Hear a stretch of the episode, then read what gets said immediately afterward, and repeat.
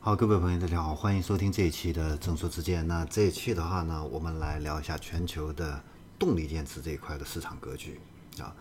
那今年的五月份的话呢，全球动力电池装机量达到了二十一点三吉瓦时，同比增长了百分之两百多，环比也增长了百分之十七。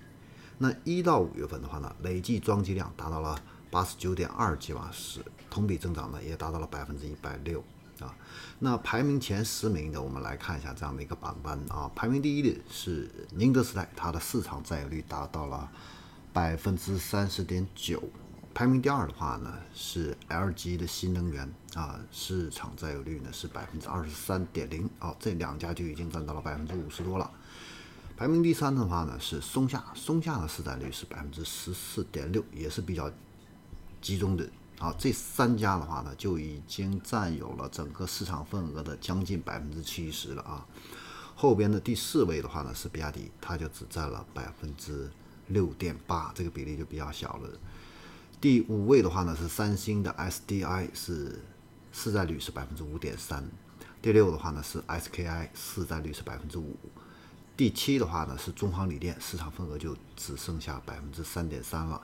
那第八的话呢，国轩高科是百分之二点四，第九的话呢是 AESC 是占比百分之一点八，第十是 PE 位一是百分之一点一，所以我们可以看到动力电池这一块的话呢，呃，这个行业集中度非常的高啊，比汽车这个行业要远远的高啊，这个前三家或者说是前前三家就已经占了整个市场份额的七成啊，那呃。第一跟第二，宁德时代跟 LG 相对来说，这个实力啊相当啊，差的不是那么太大啊。然后我们再来看一下，对比上个月来看的话呢，TOP 十企业这样的一个变化情况，宁德时代、比亚迪、LG 新能源还有塔菲尔的话呢，是保持装机量数据的上涨啊，其他的企业都是稳定和下滑状态啊。那其中的话呢，LG 的这样的一个。新能源装机量的话呢，是一点三吉瓦时，环比增长了百分之八十几，它的增速是最快的啊。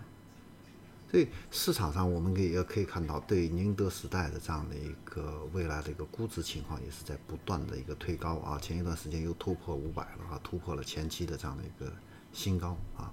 这个跟这个行业的一个集中度的一个情况，确实也是呃关系比较大。然后我们再来看一下技术路线这一块啊，那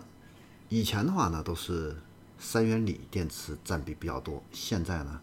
三元锂电池在五月份的话呢是装车了五点二 g 瓦时，占比是百分之五十三啊，仍然是超过了一半的江山。那磷酸铁锂电池的话呢装车是四点五 g 瓦时，占比是百分之四十四十六啊，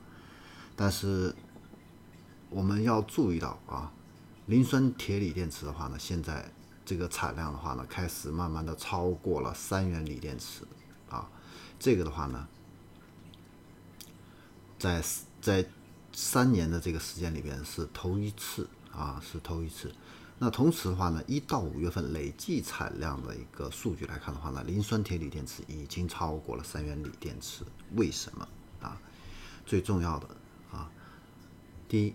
磷酸铁锂电池的话呢，它的安全性要更好一些啊。然后呢，价格这一块有优势。三元锂电池的话呢，因为它涉及到很多的一个稀有金属，而且呢，稀有金属的话呢，你不可能是一直采啊，总会有稀这个枯竭的这样的一个时刻啊。那磷酸铁锂这样的一个电池技术的话呢，取得了一个突破之后的话呢，迅速啊就开始占领这样的一个市场。目前呢，市场整体是供不应求的。那头部的企业啊，你像宁德时代都是处于满产排产的这样的一个状态啊。然后像德方纳米、湖南裕能、泰丰先行啊这些企业的话呢，都是在纷纷扩产啊。然后龙柏集团、中和太白还有安达达这些化工企业的话呢，也开始加入到这个市场啊。呃，另外的话呢，电池企业也在积极的现在和上游的这样的一些企业啊。再进行一个深度的一个合作，啊，整体来看的话呢，我们来看动力电池前装机量前十的这些企业，基本上是非常稳定的，啊，然后呢，还有一些企业像力神、蜂巢能源、瑞普能源，还有鹏辉能源为代表的这些电池企业呢，现在正在努力的啊，向这个前十进行一个推进啊。然后的话呢，未来的话呢，会有这样的一些企业的话呢，会顺利的啊进入到这样的一个前十名。好，那这里是正说之见，关于动力电池这一块的话呢，我们就给大家分析到这里，我们下期再见。